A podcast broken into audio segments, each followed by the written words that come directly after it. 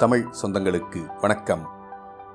Sathyan audio books வழங்கும் அமரர் கல்கியின் பொன்னியின் செல்வன். குரல் சத்யன் ரங்கநாதன். முதல் பாகம் புது வெள்ளம். அத்தியாயம் பத்து குடந்தை சோதிடர்.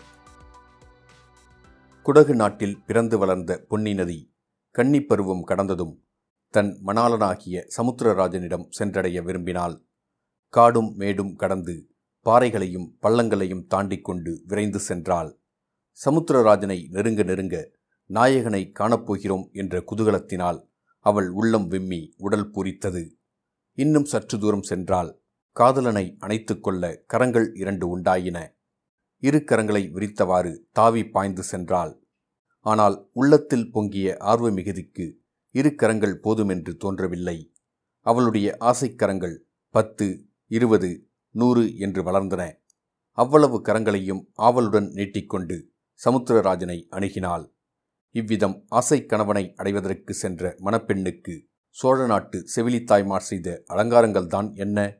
அடடா எத்தனை அழகிய பச்சைப் புடவைகளை உடுத்தினார்கள்? எப்படியெல்லாம் வண்ண மலர்களை சூட்டினார்கள்? எவ்விதமெல்லாம் பரிமள சுகந்தங்களை தூவினார்கள்? ஆகா இரு கரையிலும் வளர்ந்திருந்த புன்னை மரங்களும் கடம்ப மரங்களும் இரத்தின பூக்களையும் வாரிச் சுரிந்த அருமையை எவ்விதம் வர்ணிப்பது? தேவர்கள் பொழியும் பூமாரியும் இதற்கு இணையாகுமா? பொன்னி நதியே உன்னை பார்த்து களிப்படையாத கன்னிப்பெண் யார்தான் இருக்க முடியும்? உன் மணக்கோல ஆடை அலங்காரங்களைக் கண்டு உள்ளம் பொங்காத மங்கை யார் இருக்க முடியும்? கல்யாண பெண்ணைச் சுற்றி ஊரிலுள்ள கன்னிப்பெண்கள் எல்லோரும் சூழ்ந்து கொள்வது போல் உன்னை நாடி பெண்கள் வந்து கூடுவதும் இயற்கையே அல்லவா? பொன்னி தன் மணாலனை தழுவிக்கொள்ள ஆசையுடன் நீட்டும் பொற்கரங்களில் ஒன்றுக்குத்தான் அரிசிலாறு என்று பெயர். காவேரிக்கு தென்புறத்தில் மிக நெருக்கத்தில் அரிசிலாறு என்னும் அழகிய நதி அமைந்திருக்கிறது. அப்படி ஒரு நதி இருப்பது சற்று தூரத்தில் இருந்து வருகிறவர்களுக்கு சொல்லித்தான் தெரிய வேண்டும். இருபுறமும் அடர்த்தியாக வளர்ந்திருக்கும் இனிய பசுமரங்கள் அப்படி அந்நதியை மறைத்து விடுகின்றன. பிறந்தது முதலாவது. அந்தப்புறத்தை விட்டு வெளியேறி அறியாத அரசகுல கன்னி என்றே அரிசிலாற்றை சொல்லலாம். அந்த கன்னி நதியின் அழகுக்கு இந்த உலகில் ஓமையே கிடையாது. நல்லது. அந்தப்புறம் என்னும் எண்ணத்தை மறந்துவிட்டு நேயர்கள் நம்முடன் அரிசிலாற்றை நெருங்கி வருவார்களாக. சோலையாக நெருங்கி வளர்ந்திருந்த மரங்களுக்கிடையே புகுந்து வருவார்களாக. அடடா! இது என்ன அருமையான காட்சி! அழகுக்கு அழகு செய்வது போலும் அமுதத்துக்கு இனிப்பு ஊட்டுவது போலும் அல்லவா இருக்கிறது? சித்திர விசித்திரமாக செய்த அன்ன வடிவமான வண்ணப்படகில் விற்றிருக்கும் இந்த வனிதாமணிகள் யார்? அவர்களில் நடுநாயகமாக நட்சத்திரங்களுக்கிடையில் பூரண சந்திரனைப் போல் ஏழுலகையும் ஆளப்பிறந்த ராணியைப் போல் காந்தியுடன் விளங்கும் இந்த நாரிமணி யார்? அவளுக்கு அருகில் கையில் வீணையுடன் விற்றிருக்கும் சாந்தசுந்தரி யார்? இனிய குரல்களில் இசைப்பாடி நதி வெள்ளத்துடன் கீத வெள்ளமும் கலந்து பெருகச் செய்து கொண்டு வரும் இந்த கந்தர்வ பெண்கள் யார்? அவர்களில் ஒருத்தி மீனலோசனி இன்னொருத்தி நீலலோசனி ஒருத்தி தாமரை முகத்தால் இன்னொருத்தி கமல இதழ் நயனத்தால். ஆகா வீணையை மீட்டுகிறாளே. அவளுடைய காந்தலை ஒத்த விரல்கள் வீணை தந்திகளில் அங்கும் இங்கும் சஞ்சரிக்கும் அழகை பார்த்து கொண்டே இருக்கலாம். அவர்கள் இசைக்கும் கீதத்தின் இனிமையைத்தான் என்ன என்று சொல்வது? அதை கேட்பதற்காக நதியின் வெள்ளம் கூட அல்லவா தன் ஓசையை நிறுத்தியிருக்கிறது?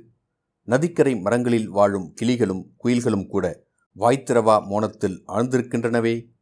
மனிதர்களாய் பிறந்தவர்கள் கேட்கும் செவி படைத்த பாக்கியசாலிகள் அந்த அமுதகானத்தை கேட்டு பரவசம் அடைவதில் வியப்பு என்ன?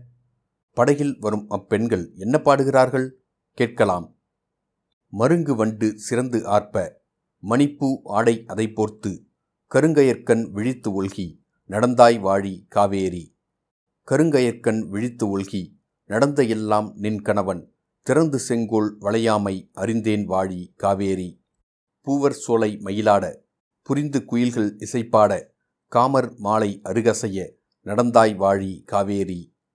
காமர் மாலை அருகசைய நடந்தவெல்லாம் நின் கணவன் நாமவேலின் திறங்கண்டே அறிந்தேன் வாழி காவேரி. இந்த அமுத தமிழ் பாடல்களை எங்கேயோ கேட்டிருக்கிறோம் அல்லவா ஆம் சிலப்பதிகாரத்தில் உள்ள வரிப்பாடல்கள் இவை. எனினும் இந்த பெண்கள் பாடும்போது முன் எப்போதுமில்லாத வனப்பும் கவர்ச்சியும் பெற்று விளங்குகின்றன. இவர்கள் பொன்னி நதியின் அருமை தோழிகள் போலும். அதனாலேதான் இவ்வளவு பரவசமாக உணர்ச்சி ததும்ப பாடுகிறார்கள். அடடா பாடலும் பண்ணும் பாவமும் எப்படி கலந்து இழைந்து குழைந்து இவர்களுடைய குரலிலிருந்து அமுத வெள்ளமாக பொழிகின்றன? பாட்டாவது பண்ணாவது கானமாவது இசையாவது அதெல்லாம் ஒன்றுமில்லை. இது ஏதோ மாயக்கலை. பாடுகிறவர்கள் கேட்பவர்கள் எல்லாரையும் பித்து பிடிக்கச் செய்யும் மந்திர வித்தை. படகு மிதந்து கொண்டே வந்து மரங்கள் சிறிது இடைவெளி தந்த ஓடத்துறையில் ஒதுங்கி நிற்கிறது.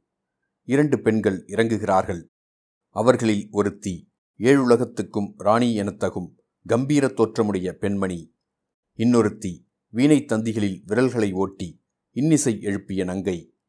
இருவரும் அழகிகள் என்றாலும் ஒருவருடைய அழகுக்கும் இன்னொருவருடைய அழகுக்கும் மிக்க வேற்றுமை இருந்தது. ஒருத்தி செந்தாமரை மலரின் கம்பீர சௌந்தரியம் உடையவள். இன்னொருத்தி குமுத மலரின் இனிய அழகை உடையவள். ஒருத்தி பூர்ண சந்திரன். இன்னொருத்தி காலைப்பிறை ஒருத்தி ஆடும் மயில். இன்னொருத்தி பாடும் குயில். ஒருத்தி இந்திராணி. இன்னொருத்தி மன்மதனின் காதலி. ஒருத்தி வேகவாகினியான கங்கா நதி இன்னொருத்தி குழைந்து நெளிந்து செல்லும் காவேரி. வாசகர்களை மேலும் சந்தேக ஆராய்ச்சி நிலையில் விட்டு வைக்காமல் இவர்கள் இருவரும் யார் என்று சொல்லிவிடுகிறோம். கம்பீர தோற்றமுடைய கங்கைதான் சுந்தர சோழ மன்னரின் செல்வ புதல்வி குந்தவை. சரித்திரத்தில் ராஜராஜன் என்று புகழ்பெற்ற அருள்மொழிவர்மனின் சகோதரி அரசிலங்குமரி என்றும் இளைய பிராட்டி என்றும் மக்களால் போற்றப்பட்ட மாதரசி. சோழ ராஜ்யத்தின் மகோனதத்திற்கு அடிகோலிய தமிழ் பெரும் செல்வி ராஜராஜனுடைய புதல்வன் ராஜேந்திரனை எடுத்து வளர்த்து வீராதி வீரனாயும் மன்னாதி மன்னனாயும் ஆக்கிய தீர பெண்மணி. இன்னொருத்தி குந்தவை பிராட்டியுடன் இருக்கும் பாக்கியத்தை நாடி வந்த கொடும்பாளூர் சிற்றரசர் குலப்பெண் பிற்காலத்தில் சரித்திரத்திலேயே இணையில்லாத பாக்கியவதியாகப் போகிறவள். இன்று அடக்கமும் இனிமையும் சாந்தமும் உருவெடுத்து விளங்குகிறவள். இந்த இரு மங்கைமார்களும் படகிலிருந்து கரையில் இறங்கினார்கள். குந்தவை மற்ற தோழி பெண்களை பார்த்து நீங்கள் இங்கேயே இருங்கள் ஒரு நாழிகை நேரத்தில் திரும்பி வந்து விடுகிறோம் என்றால் அந்த தோழி பெண்கள் அனைவரும் தெய்வத் தமிழ்நாட்டில் பற்பல சிற்றரசர்களின் அரண்மனையில் பிறந்த அரசகுமாரிகள். குந்தவை தேவிக்கு தோழியாக இருப்பதை பிறர்க்கரும் பேராக கருதி பழையாறை அரண்மனைக்கு வந்தவர்கள். இப்போது தங்களில் ஒருத்தியை மட்டும் அழைத்து கொண்டு குந்தவை பிராட்டி கரையில் இறங்கி போய்விட்டு விரைவில் வருகிறேன் என்றதும் அவர்களுடைய கண்களில் ஏமாற்றமும் அசூயையும் தோன்றின. கரையில் குதிரை பூட்டிய ரதம் ஒன்று சித்தமாயிருந்தது. வானதி ரதத்தில் ஏறிக்கொள் என்றாள் குந்தவை தன் தோழியை பார்த்து. வானதி ஏறியதும் தானும் ஏறிக்கொண்டாள் ரதம் வேகமாய்ச் சென்றது. அக்கா நாம் எங்கே போகிறோம்? எனக்கு சொல்லலாமா? என்று வானதி கேட்டாள். சொல்லாமல் என்ன குழந்தை சோதிடர் வீட்டுக்கு போகிறோம்? என்றாள் குந்தவை. சோதிடர் வீட்டுக்கு எதற்காக போகிறோம் அக்கா? என்னத்தை பற்றி கேட்பதற்காக? வேறு எதற்கு? உன்னை பற்றி கேட்பதற்காகத்தான். சில மாத காலமாக நீ இப்படி பிரம்மை பிடித்தவள் போலும் உடல் மெலிந்தும் வருகிறாயா? உனக்கு எப்போது பிரம்மை நீங்கி உடம்பு தேரும் என்று கேட்பதற்காகத்தான்? அக்கா தங்களுக்கு ரொம்ப புண்ணியம் உண்டு. எனக்கு உடம்புக்கு ஒன்றுமில்லை. என்னை பற்றி கேட்பதற்காக போக வேண்டாம். திரும்பி விடுவோம். இல்லையடி அம்மா இல்லை. உன்னை பற்றி கேட்பதற்காக இல்லை. என்னை பற்றி கேட்பதற்காகத்தான் போகிறேன். தங்களைப் பற்றி என்ன கேட்டு தெரிந்து கொள்ளப் போகிறீர்கள்? ஜோசியரிடம் கேட்டு என்ன தெரிந்து கொள்ளப் போகிறீர்கள்? எனக்கு கல்யாணம் ஆகுமா? அல்லது கடைசி வரையில் கன்னிப்பெண்ணாகவே இருந்து காலம் கழிப்பேனா என்று கேட்கப் போகிறேன். அக்கா இதற்கு ஜோசியரிடம் போய் கேட்பானேன்? தங்களுடைய மனதையே அல்லவா கேட்க வேண்டும்? தாங்கள் தலையை அசைக்க வேண்டியதுதான். இமயமலை முதலாவது குமரிமுனை வரையில் உள்ள ஐம்பத்தாறு தேசத்து ராஜாக்களும் போட்டி போட்டுக்கொண்டு ஓடி வரமாட்டார்களா? ஏன் கடல் கடந்த தேசங்களில் இருந்தெல்லாம் கூட வருவார்களே? தங்களை கைப்பிடிக்கும் பேறு எந்த வீர ராஜகுமாரனுக்கு கொடுத்து வைத்திருக்கிறதோ அதை தாங்கள் அல்லவா தீர்மானிக்க வேண்டும்? வானதி நீ சொல்வதெல்லாம் உண்மை என்று வைத்துக்கொண்டாலும் அதற்கு ஒரு தடை இருக்கிறது. எந்த தேசத்து அரசகுமாரனையாவது மனம் புரிந்து கொண்டால் நான் அவனுடைய நாட்டுக்கு போக வேண்டி வருமல்லவா? எனக்கு இந்த பொன்னி நதி பாயும் சோழ நாட்டிலிருந்து வேறொரு நாட்டுக்குப் போக பிடிக்கவில்லையடி. வேறு நாட்டுக்கு போவதில்லை என்று நான் சபதம் எடுத்துக்கொண்டிருக்கிறேன் அது ஒரு தடையாகாது. தங்களை மனம் புரிந்து கொள்ளும் எந்த ராஜகுமாரனும் தங்கள் காலில் விழுந்து கிடக்கும் அடிமையாகவே இருப்பான். இங்கேயே இருக்க வேண்டும் என்றாலும் இருந்துவிட்டு போகிறான். ஆகா எலியை பிடித்து மடியில் வைத்து கட்டிக்கொள்வது போல் வேறு தேசத்து ராஜகுமாரனை நம் ஊரிலேயே கொண்டு வந்து வைத்துக் கொள்ளவா சொல்கிறாய்? அதனால் என்னென்ன தொல்லைகள் எல்லாம் விளையும் தெரியுமா? எப்படியும் பெண்ணாய் பிறந்தவர்கள் ஒரு நாள் கல்யாணம் செய்து கொண்டுதானே தீர வேண்டும்?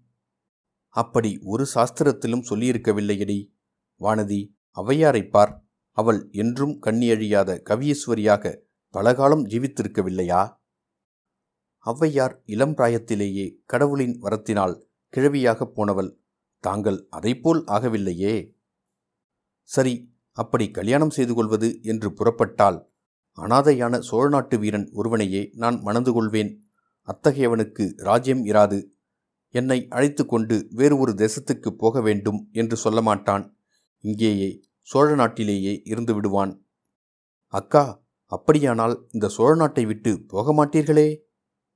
ஒரு நாளும் போக மாட்டேன். சொர்க்கலோகத்துக்கு என்னை அரசியாக்குவதாகச் சொன்னாலும் போக மாட்டேன். இன்றைக்குதான் என் மனம் நிம்மதியடைந்தது. அது என்னடி? நீங்கள் வேறு நாட்டுக்கு போனால் நானும் உங்களோடு வந்தே தீர வேண்டும். உங்களை விட்டு பிரிந்திருக்க என்னால் முடியாது. அதே சமயத்தில் இந்த சோழவள நாட்டை பிரிந்து போகவும் எனக்கு மனமில்லை. கல்யாணமானால் நீ பிரிந்து போய்த்தானே தீர வேண்டும்? நான் கல்யாணமே செய்து கொள்ளப் போவதில்லை அக்கா. அடியே எனக்கு செய்த உபதேசமெல்லாம் எங்கே போயிற்று? தங்களைப் போலவா நான்? அடி கள்ளி எனக்கு எல்லாம் தெரியும். என் கண்ணில் மண்ணை துவலாம் என்றா பார்க்கிறாய்? உனக்கு சோழ நாட்டின் மீது அபிமானம் ஒன்றும் கிடையாது. நீ ஆசை வைத்திருக்கும் சோழநாடு வாளும் வேலும் தாங்கி ஈழ நாட்டுக்கு யுத்தம் செய்ய அல்லவா போயிருக்கிறது? உன் அந்தரங்கம் எனக்கு தெரியாது என்றா நினைத்தாய்? அக்கா அக்கா நான் அவ்வளவு மடமதி உடையவளா? சூரியன் எங்கே? காலை பனித்துளி எங்கே? சூரியனுடைய நட்புக்கு பனித்துளி ஆசைப்பட்டால் என்ன பயன்? பனித்துளி சிறியதுதான் சூரியன் பெரியது பிரகாசமானதுதான். ஆனாலும் பனித்துளி அப்படிப்பட்ட சூரியனை சிறைப்படுத்தி தனக்குள் வைத்திருக்கிறதோ இல்லையோ? வானதி உற்சாகமும் ஆர்வமும் நிறைந்த குரலில் அப்படியா சொல்கிறீர்கள்? பனித்துளி கூட சூரியனை அடையலாம் என்று சொல்கிறீர்களா? என்றாள். பிறகு திடீரென்று மனச்சோர்வு வந்துவிட்டது. பனித்துளி ஆசைப்படுகிறது. சூரியனையும் சிறைப்பிடிக்கிறது. ஆனால் பலன் என்ன? சிறிது நேரத்திற்கெல்லாம் சரியான தண்டனை அடைகிறது. வெயிலில் உலர்ந்து இருந்த இடம் தெரியாமல் மறைகிறது. அது தவறு வானதி. பனித்துளியின் ஆசையைக் கண்டு சூரியன் தன்னுடன் பனித்துளியை ஐக்கியப்படுத்திக் கொள்கிறான்.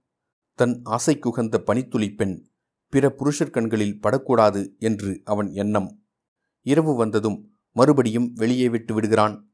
மறைந்த பனித்துளி மறுபடியும் வந்து உதிக்கிறது அல்லவா? அக்கா இதெல்லாம் என்னை தேற்றுவதற்காகச் சொல்கிறீர்கள். அப்படியானால் உன் மனதில் ஒரு குறை இருக்கிறது என்று சொல்லு. இத்தனை நாள் இல்லவே இல்லை என்று சாதித்தாயே. அதனால்தான் குழந்தை ஜோசியரிடம் போகிறேன். என் மனதில் குறையிருந்தால் அதை பற்றி கேட்க சோதிடரிடம் போய் என்ன பயன்? என்று கூறி வானதி பெருமூச்செறிந்தாள். குடந்தை சோதிடரின் வீடு அந்த நகரின் ஒரு மூலையில் காளி கோயிலுக்கு அருகில் ஒரு தனித்த இடத்தில் இருந்தது.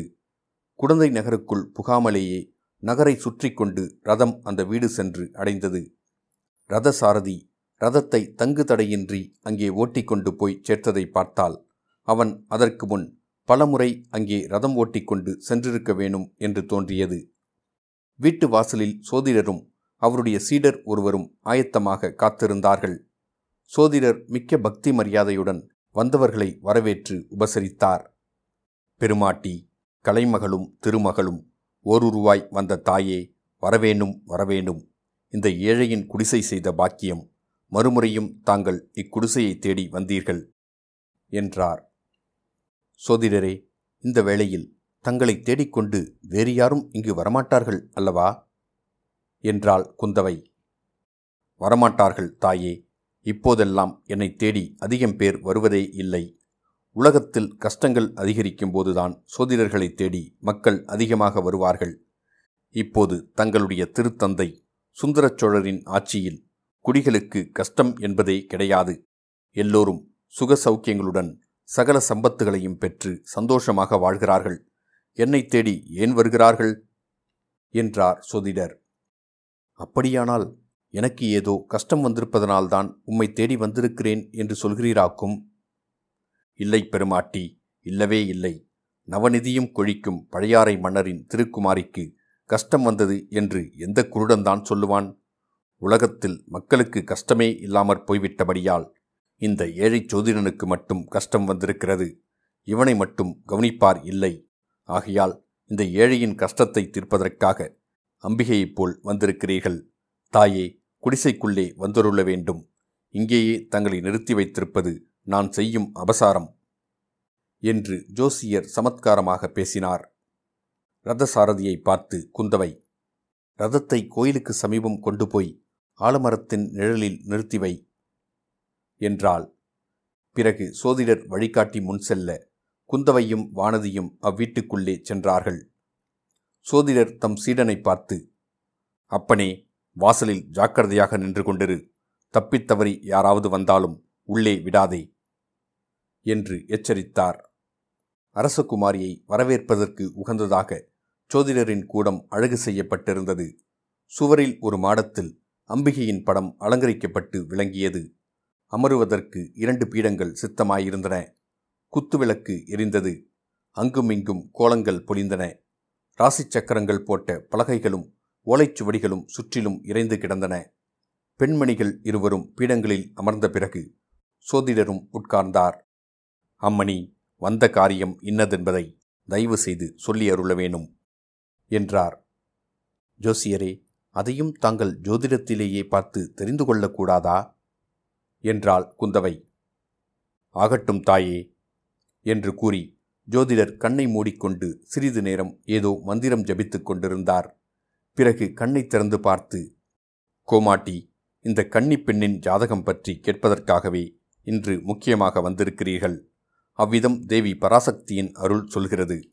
உண்மைதானா? என்றார். ஆகா பிரமாதம்.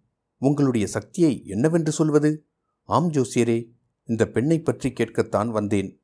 ஒரு வருஷத்துக்கு முன்பு இவள் பழையாறை அரண்மனைக்கு வந்தாள். வந்து எட்டு மாத காலம் மிக குதூகலமாய் இருந்து வந்தாள். என் தோழியருக்குள்ளே இவள்தான் சிரிப்பும் விளையாட்டும் கலகலப்புமாக இருந்து வந்தாள். நாலு மாதமாக இவளுக்கு என்னவோ நேர்ந்திருக்கிறது. அடிக்கடி சோர்ந்து போகிறாள். பிரம்மை பிடித்தாற்போல் இருக்கிறாள். சிரிப்பையே மறந்துவிட்டாள். உடம்புக்கு ஒன்றுமில்லை என்கிறாள். இவள் பெற்றோர் நாளைக்கு வந்து கேட்டாள். என்ன மறுமொழி சொல்வதென்றே தெரியவில்லை. தாயே கொடும்பாளூர் கோமகளின் செல்வ புதல்விதானே இவர்? இவருடைய பெயர் வானதிதானே என்றார் ஜோதிடர். ஆமாம் உமக்கு எல்லாம் தெரிந்திருக்கிறதே. இந்த அரசலங்குமரியின் ஜாதகம் கூட என்னிடம் இருக்கிறது. சேர்த்து வைத்திருக்கிறேன். சற்று பொறுக்க வேணும். என்று சொல்லிவிட்டு ஜோதிடர் பக்கத்திலிருந்த ஒரு பழைய பெட்டியை திறந்து சிறிது நேரம் புரட்டினார். பிறகு அதிலிருந்து ஒரு ஜாதக குறிப்பை எடுத்து கவனமாய் பார்த்தார். இத்துடன் அத்தியாயம் பத்து முடிவடைந்தது. மீண்டும் அத்தியாயம் பதினொன்றில் சந்திப்போம்.